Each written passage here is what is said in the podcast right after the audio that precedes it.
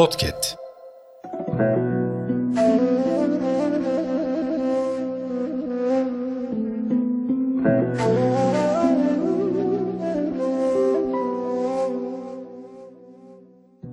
Nestağfirullahel azim ve netubu ileyh. Rabbimizden bağışlanma ve af dileriz. Çünkü o merhametlerin el merhametlisidir. Nauzu billahi mineşşeytanirracim. Şeytanın ve şeytanlaşmış düzenlerin şerrinden Allah'a sığınırız. Bismillahirrahmanirrahim. Sonsuz şefkat, engin merhamet sahibi, esirgeyen ve bağışlayan Allah'ın adıyla. Elhamdülillahi Rabbil Alemin. Şikayetimiz sayılı, şikayet edemeyeceğimiz kadar çok nimet sayısız olduğu için her türlü şükür ve hamd alemlerin Rabbi olan Allah'adır. Ve salatu ve selamu ala Resulina Muhammedin ve ala alihi ve sahbihi ecmain. Bizlere Rabbimizin mutlak muradı, dini İslam'ı, kılavuzu Kur'an'ı en mükemmel şekliyle mübarek, mükerrem, münevver, şerefli hayatıyla hakka lekin gösteren mübarek peygamberimize onun kutlu izinde bir ömür koşturan sahabesine, şerefli ve temiz, pak ailesine, kıyamete kadar ona tabi olacak bütün müminlere salat ve selam olsun. Yeni okuduğum kitaplardan bir tanesi öyle başlıyordu. Burhan Hoca'dan. Tecrübeli dilenci diye başlamış, çırayla arasındaki diyaloğu ifade etmiş. Tecrübeli dilenci, çırağını yetiştiriyormuş. Birlikte hamama gitmişler.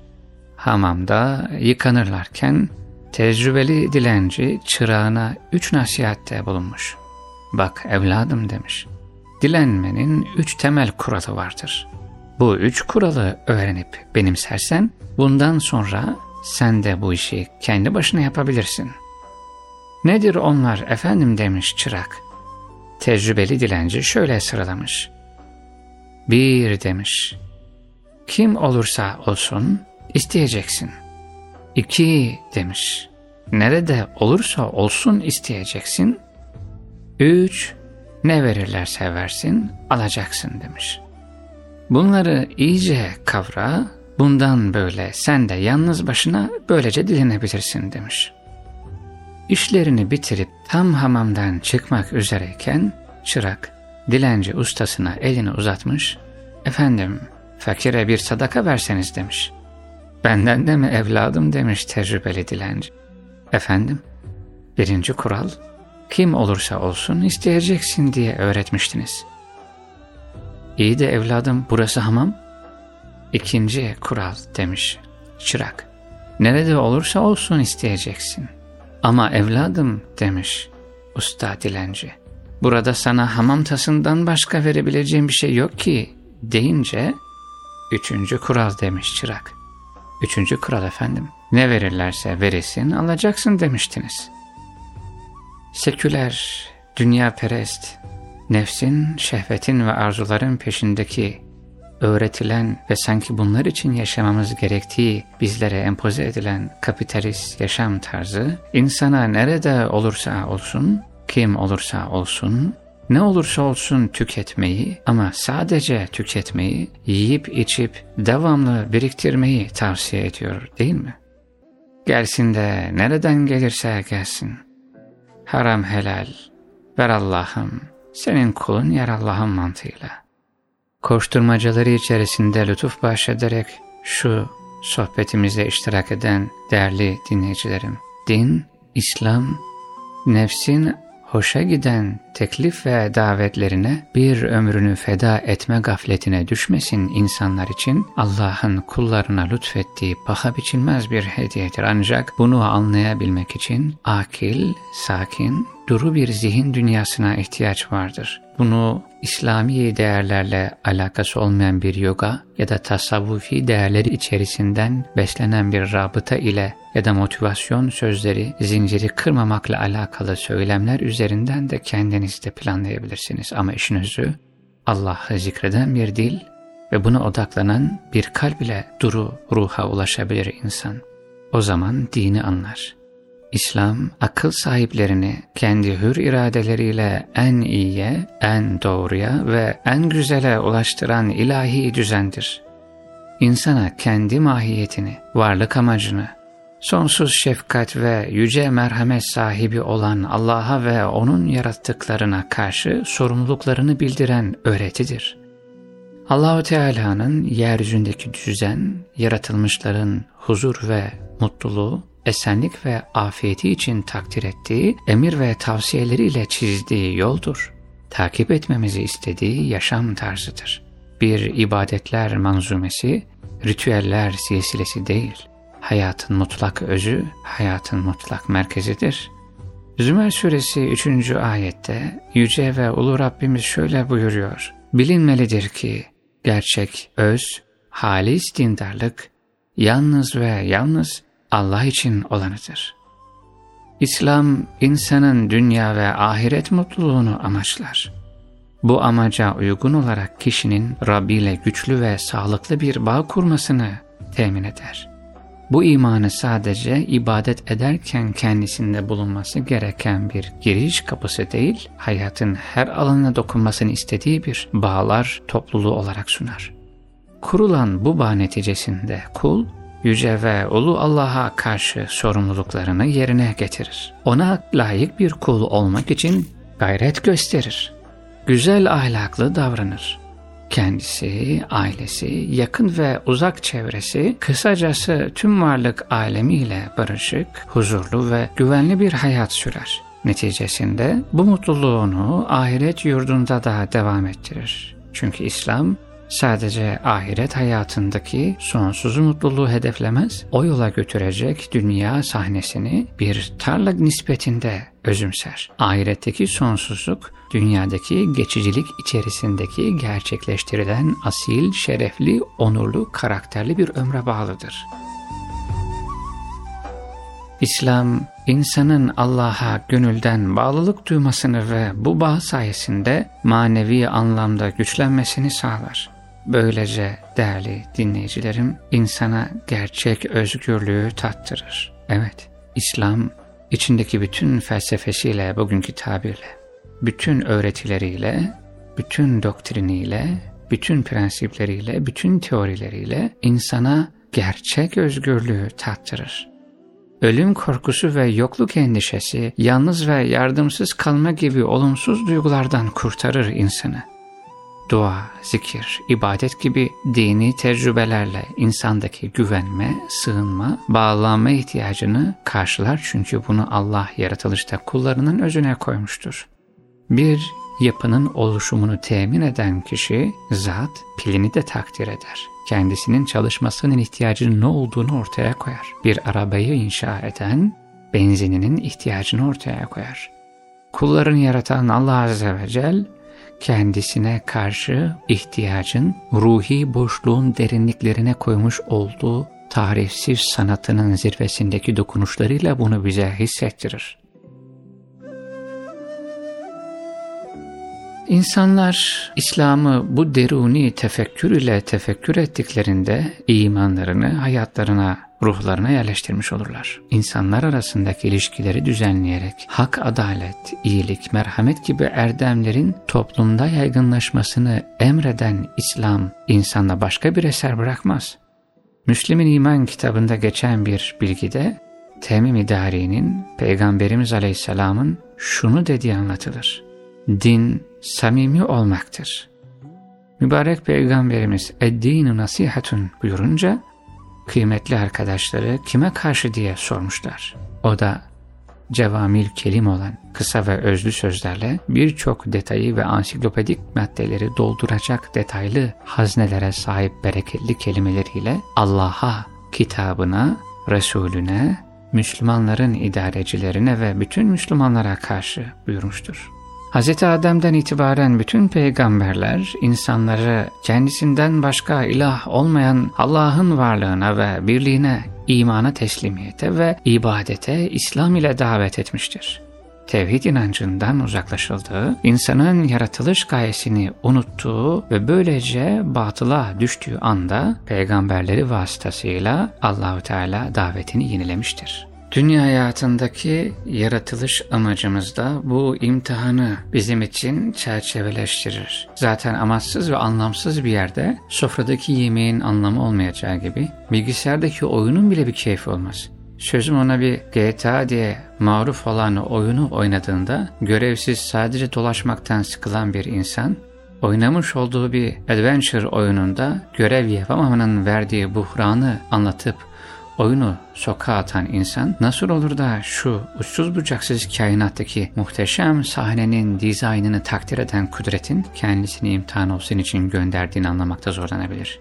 Birinin ağlarken diğerinin güldüğü, birinin lezzetler arasında seçim yapmakta zorlanırken öbürünün kuru ekmek yemeye ya da ölümcül hastalığında şifa bulmak umuduyla zehir gibi acı ilaçlar yutmaya mahkum olduğu bir dünyada çoğumuzun aklını kurcalayan soru, niçin birinin bal, öbürünün ise zehirle imtihan edildi? Olayları dış görünüşleriyle değerlendiren çoğu kimse eşit şartlarda yapılmayan bu imtihanın adil olmadığı düşüncesine kapılır. Hatta zehirle imtihan olan bazı kimseler, bal ile imtihan edilenlerin yerinde oldukları takdirde imtihanı kolaylıkla kazanabileceklerini dolayısıyla onların kendilerine göre daha avantajlı bir konumda bulunduklarını ileri sürebilirler. Konuya beşeri düzlemde baktığımız zaman eşit şartlarda yapılmayan bir imtihanın adil olmadığı varsayımı ilk bakışta haklı görülebilir bir karikatür vardı. O karikatürde bir tane kameraman görüntü alıyor. Vizitörden bakıldığı zaman, ekrandan baktığınız zaman katili maktul, maktulü katil görebiliyorsunuz. Kameramanın açısından çıkıp geniş çerçevele baktığınızda ise aslında katilin maktul, maktulün de katil olduğunu görüyorsunuz evren içerisindeki bütün fiillerini sonsuz hikmetine göre gerçekleştiren yüce yaratıcının takdirini beşeri adalet anlayışı ölçeğinde yargılayan kimseler şu hususu dikkatlerinden kaçırabiliyor. İnsanın ilahi irade ve takdirle belirlenen imtihanı sınıf geçmek için teste tabi tutulan bir öğrencinin imtihanına benzemez. Eğer bir öğretmen aynı sınıfta bulunan öğrencilerine sınav esnasında zorluk dereceleri farklı sorular sorarsa adaletsizlikle suçlanabilir. Çünkü bu tür sınavlarda öğrenciler kendilerine neyin sorulacağını önceden bilmedikleri için adalete uygun olan eşit şartlarda yarışmadıklarını görürler. Ancak insanın bütün hayatını kapsayan bir süreçte karşısına çıkan iyi ve kötü seçeneklerine ilişkin tercihleriyle sınandığı bir sınavda hem sorular hem cevaplar hem de sonuçlar bellidir. İlahi imtihan sürecinde Allah Azze ve Celle insana hem akıl hem de vahiy aracılığıyla rehberlikte bulunuyor. Sonsuz şefkat, nihayetsiz cömertlik ve merhamet sahibi Allah bu iki rehber tarafından insana iyi ve kötünün ne olduğunu gösterir. O da bunlardan iyi olanı tercih edip kötü olandan uzaklaşmakla sorumlu tutulmuştur.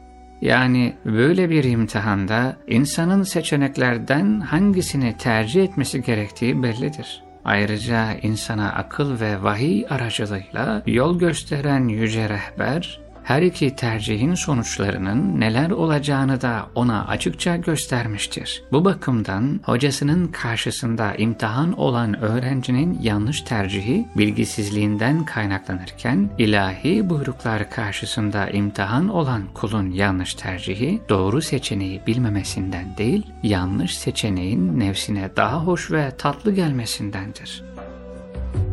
Kul bu sınavında bilinçli olarak ahirete ertelenmiş ebedi zevkleri daha çabuk elde edebileceği dünya zevklerine tercih etmiş olur. Bu itibarla kulun Allah'a karşı imtihanında herkesin farklı şartlarda test edilmesi beşeri düzlemdeki adalet anlayışıyla değerlendirilip yargılanamaz. Bu yüzden Kur'an bizden mallarımızın ve çocuklarımızın aslında bir sınama olduğunu ve büyük ecrin Allah katında bulunduğunu iyice kavramamızı ister. Bu gerçeği iyice kavrayamayanlardan kimi Allah'a yalnız bir yönden kulluk eder. Şöyle ki kendisine bir iyilik dokunursa buna pek memnun olur. Bir de musibete uğrarsa çehresi değişir, ibadetten kulluktan yüz çevirir o dünyasını da ahiretini de kaybetmiş olur. İşte bu apaçık ziyanın ta kendisidir Fecr süresindeki ifadelerle.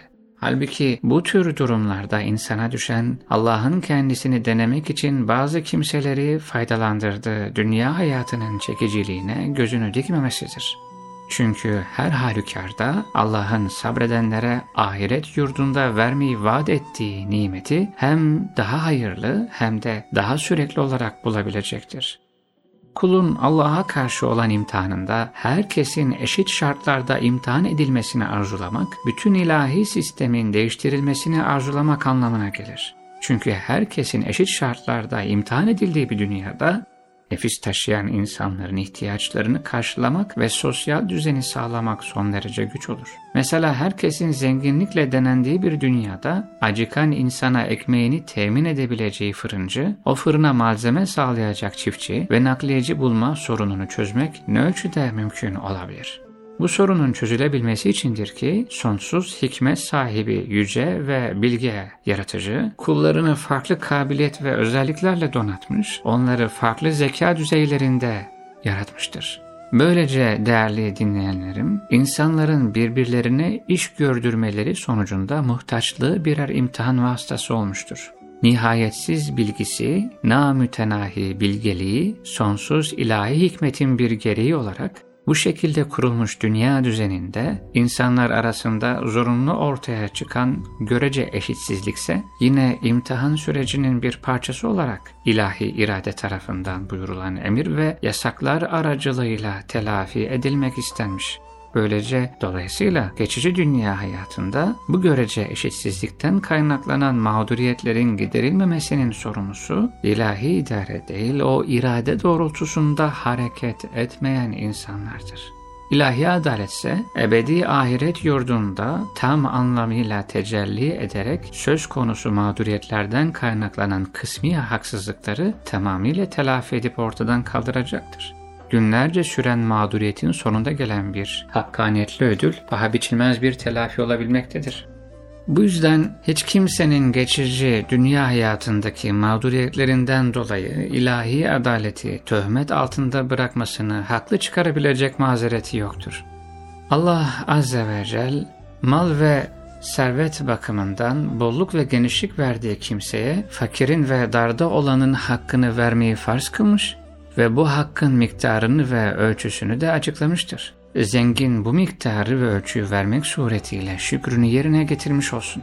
Allah Azze ve Celle bazısına da darlık verir ve ondan zenginin ona hakkını vermemesi durumunda bu darlığa sabretmesini ister. Lakin Allah'ın kendisine bolluk verdiği kimseden bu bolluğun gereğini yerine getirmesini, darlık verilenden de darlık anında yapması gerekeni yapmasını istemesinin onları imtihan etmekten başka bir nedeni yoktur. O birisini sıkıntı ve darlıkla, diğerini ise bolluk ve genişlikle dener. Birisi şükürle ve malından üzerine farz olanı vermekle, diğeri ise zengin kendisine hakkını vermediği takdirde ihtiyaçlarının karşılanmamasına sabretmekle emrolunmuştur. Nitekim sevgili ve şerefli peygamberimizden rivayet edilen şu söz, bize açıklık getiriyor. Allah Azze ve Celle dileseydi sizin hepinizi zengin yapardı da aranızda hiçbir fakir bulunmazdı.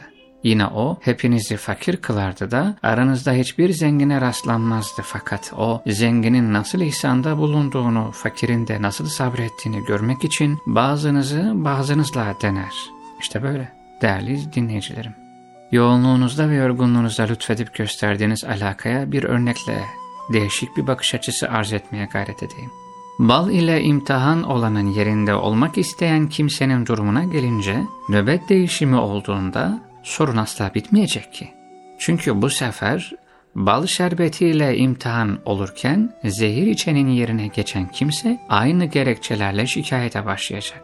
Bal şerbeti içenin konumuna geçildiğinde imtihanın daha kolaylıkla kazanılabileceği iddiası da bir kuruntudan ibaret. Çünkü her iki durumda da imtihanı hem kazanma hem de kaybetme ihtimali var. Siz hangisisiniz şu anda? Yorumlara yazın bakalım. Bu ihtimallerden herhangi birinin gerçekleşmesi insanın aklını, vicdanını ve iradesini nasıl kullanacağına bağlı. Öyle değil mi?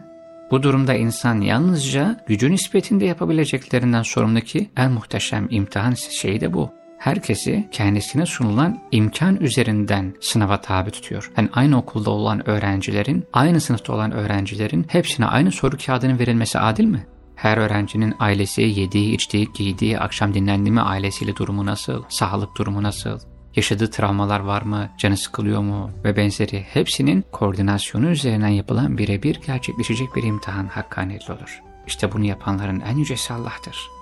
Bu noktada zenginin her halükarda avantajlı olduğu da düşünülebilir. Nitekim zengin sınavı kazandığında hem dünyada hem de ahirette iyiliği, huzuru ve mutluluğu tatmış olacak değil mi? Aksi takdirde ise en azından dünya hayatında iyilik görmüş olduğundan kendisi gibi imtihanı kaybeden fakire nispetle yine şanslı sayılabilir onlara göre. Ancak bu yaklaşımda da olayları ahiret boyutunu dikkate almadan sadece dünya hayatındaki boyutuyla değerlendirmekten kaynaklanan bir yanılgının sonucu. Çünkü dünyadaki bütün görece ve geçici eşitsizlikler sonsuz ahiret yurdunda tamamıyla telafi edilecek.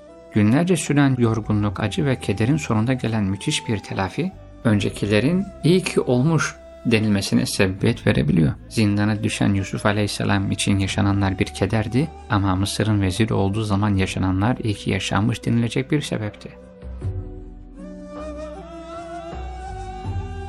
Dünyadaki bütün görece ve geçici eşitsizlikler sonsuz ahiret yurdunda tamamıyla telafi edilecektir. Bu yüzden burada sınavı kazanan fakir muhtemeldir ki kendisi gibi sınavı kazanan zengine nispetle ahirette daha büyük bir ödül alabilir.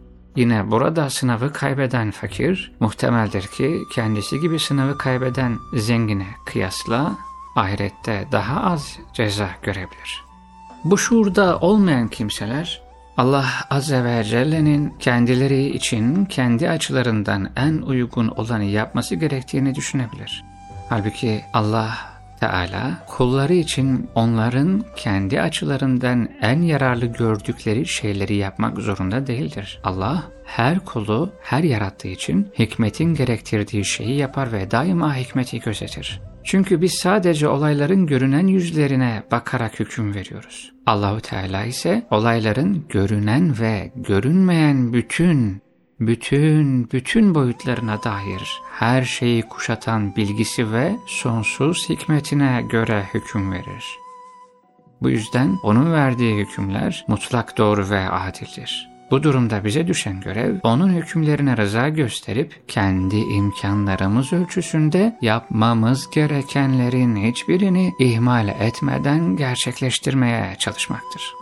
Sonuç olarak bir bardak çay bile vermeden karşılıklı hasbihal ettirdiğiniz şu sohbeti noktalarken şunu söylemek gerekirse, olayları dış görünüşleriyle değerlendiren çoğu kimseler eşit şartlarda yapılmayan bir imtihanın adil olmadığı düşüncesine kapılabilir. Halbuki olayların sadece görünen yüzlerine değil, tüm boyutlarına bakarak iş gören ilahi hikmet, hem bu dünyadaki sosyal düzenin sağlanması hem de imtihan sürecinin bu düzene uygun olarak yürütülebilmesi maksadıyla görece ve geçici eşitsizliklerin bulunmasına izin verir. Sonuçta buradaki görece ve geçici dengesizlikler sonuç olan ve sonsuz olan ahiret yurdunda ödül ve ceza dengesinin kurulmasıyla mutlak surette telafi edileceği için hiç kimse ama hiç kimse görünüşe bakarak acele hüküm vermemelidir. Ayrıca bu dünya hayatında da insanların durumlarının sürekli olarak değiştiği dikkate alınmalıdır.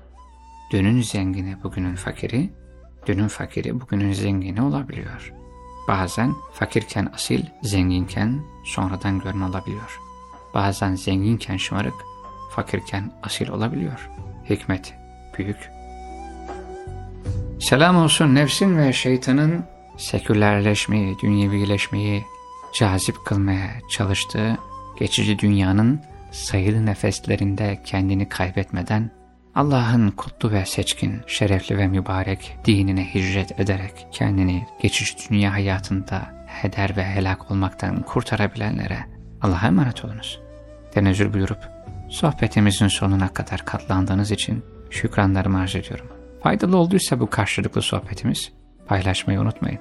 Ki siz çay içerken ben de sohbetimi edeyim, hep beraber faydalanmış olalım. Vesselamu Aleyküm.